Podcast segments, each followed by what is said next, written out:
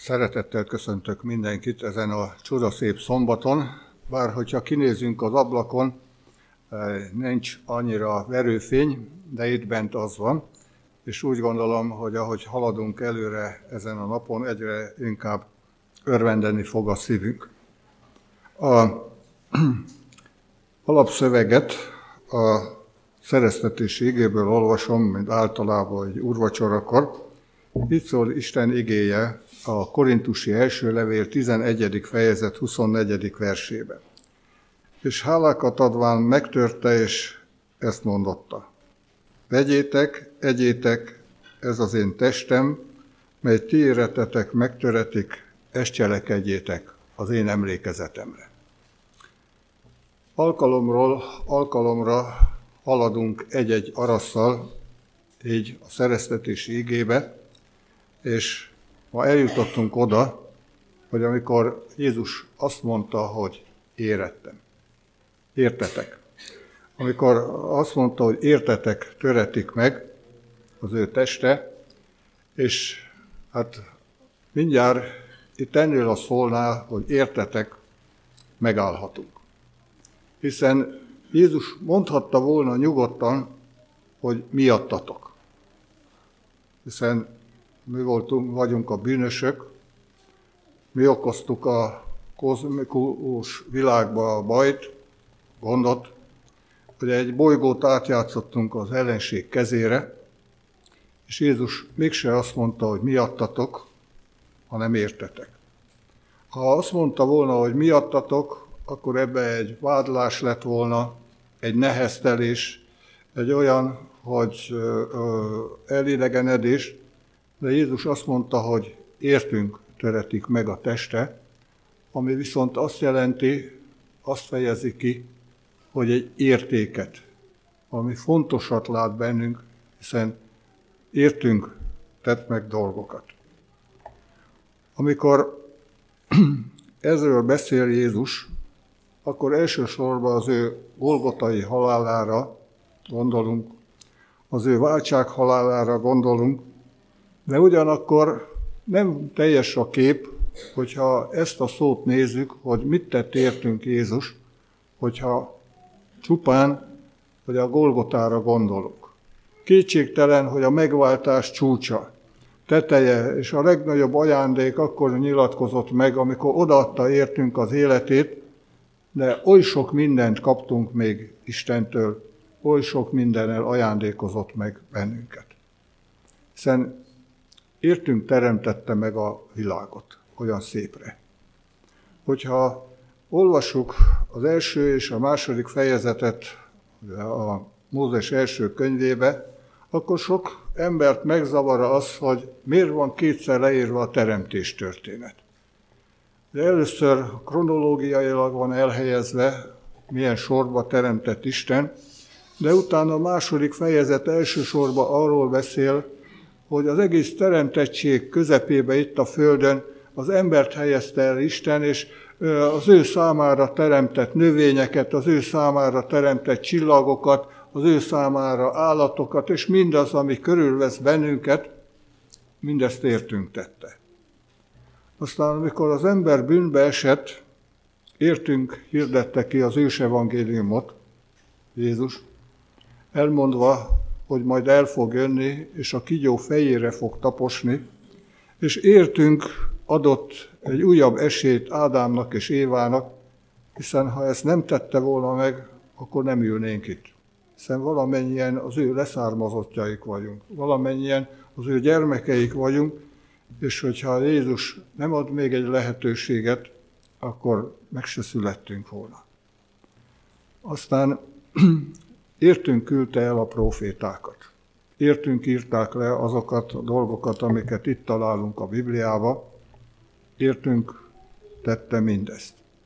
Azt mikor betelt az idő teljessége, értünk jött el ide Betlehembe, értünk született meg olyan, olyan egyszerű körülmények között, és utána értünk mondta el a hegyi beszédet, értünk tette a csodákat, értünk tanította az embereket, és tette mindazokat a dolgokat, amiket az evangéliumokban olvasunk. és utána értünk, vitte a keresztet föl a Golgotára, és értünk, kiáltott fel fájdalmasan, hogy én Istenem, én Istenem, miért hagytál el engem?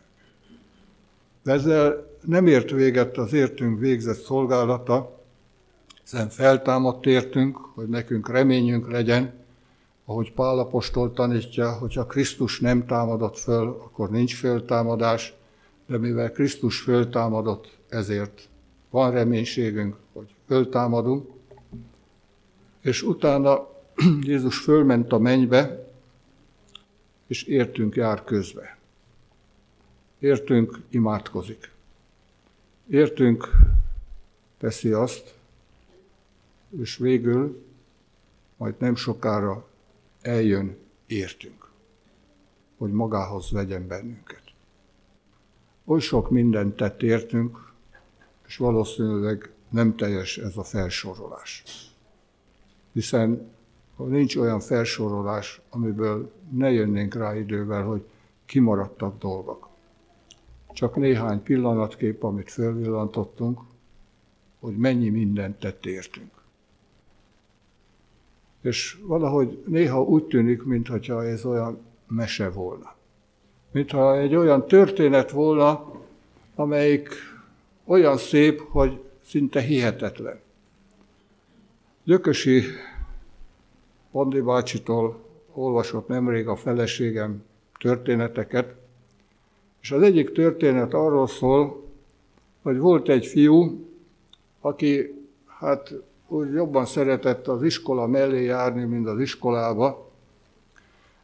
Több volt benne, mint amennyit a teljesítmény mutatott, és ezért az apa megígérte neki azt, hogy ha jó, javít a bizonyítványán, akkor kap egy csodálatos fényképezőgépet.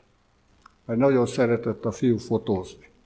Sőt, azt is megígérte neki, mivel ilyen természetfotós beállítottsága volt, hogy elviszi néhány szép természetvédelmi helyre, ahol időt töltenek el együtt, és fényképezhet, és használhatja ezt a gépet. És akkor a gyerek fölnézett az apjára, és azt mondta, mond apa, ez prédikáció vagy igaz? De néha úgy gondolkodnak még a keresztény emberek is, hogy a prédikáció az valami emelkedett dolog, mert úgy illik, meg hát ugye azért prédikáció, és utána van a valóság, de az az igazság, hogy amit a Biblia mond, az valóság, az igazság, még akkor is, ha emelkedett. De a jelenések könyve vége felé, amikor az új földet mutatja be a Biblia, akkor Jézus felszólítja Jánost, és azt mondja, írd meg, mert a szavak hívek és igazak. Nyomatékot ad, hogy bármennyire is meseszerűnek tűnik, mert annyira szép, mégis igaz. És hogyha ennyi ajándékot adott nekünk az Úr, akkor talán nem kellene annyit panaszkodnunk, annyira, annyiszor lehangoltnak lenni, annyiszor kedvetlennek lenni. De engem a feleségem nevel, mindig elmondja, hogy most hogy nézel, miért nem mosolyogsz, miért nem vagy kedvesebb, meg így tovább, és teljesen igaza van, és elsősorban nekem szól ez az üzenet, de talán mást is megszólít. Szintén a gyökösi könyvben van az a történet, hogy ilyen könyvelőnek végzett egy hölgy, egy fiatal lányka, ugye hát nem annyira fiatal, hiszen már ugye leérettségizett és ilyen végzettséget szerzett, és munkahelyet keresett. És a végén ugye talált egy munkahelyet, ahová fölvették volna könyvelőnek, és amikor hát első nap elment a munkahelyére, akkor ott a munkahelyi vezető közül ketten ott tanakodtak, hogy most melyik csoportba helyezzék. És akkor az egyik azt mondta, csak a nyaszetába ne. furcsa volt, hogy mi ez a nyaszeta, de hát ugye, ha valaki először megy be a munkahelyére, és meg van illetődve, akkor hát inkább hallgat, és ugye akkor ne a nyaszetába, hanem a másik csoportba tették dolgozni, és mikor eltelt néhány nap a munkahelyen, amikor már egy kicsit oldottabb volt, akkor megkérdezte az egyik munkatársnőjétől, hogy mond, mi az a nyaszetta. Ó, azt mondja, az a másik csoport, úgy az a nevük, hogy nyafogó szentek tanácsa. Mert azt mondja, abban mindenki hívő, de folyton panaszkodnak. Úgy jönnek reggel, hogy jaj, a fejem majd széthasad. Jaj, alig bírtam behozni magamat a munkahelyre. Jaj, alig húzom a belemet. Meg ehhez hasonló hozzáállással jönnek a munkahelyre, és akkor ugye kávéval kezdenek, hogy magukhoz térjenek. De ettől túlságosan fölpörögnek, utána a xanaxot osztják egymásnak, mint a cukrot. És hát ugye tudja mindenki róluk, hogy keresztények, elvégzik a munkájukat, de a hangulat ott bent ilyen, hát nem rózsás. És hogyha Isten olyan sok mindenrel megajándékozott bennünket, akkor jó lenne, ha nem lennénk mi is ilyen nyaszeták. Hanem olyanok, akiken látszik az, hogy meg vannak váltva. Látszik rajtunk, hogy örömünk van, mert a magasságos Istennek a gyermekei vagyunk. Látszik rajtunk, hogy készülünk egy olyan országba, ahol minden harmonikus lesz, minden csodálatos lesz. Minden urvacsora egyrészt a múlt lerendezése, de ugyanakkor egy olyan, hogy feladatot is ad Isten, hogy valamiben növekedjünk. Hiszen a kenyér és a bor erről is szól, hogy erőt akar adni. És most talán különösen azoknak, akiknek van nyaszeta hajlamuk, Isten szeretné megerősíteni bennünk azt, hogy legyünk felszabadult keresztények, akik napsugárat hoznak mások életébe. Ajándékozom meg Isten bennünket ezzel az ő kegyelméből. Amen.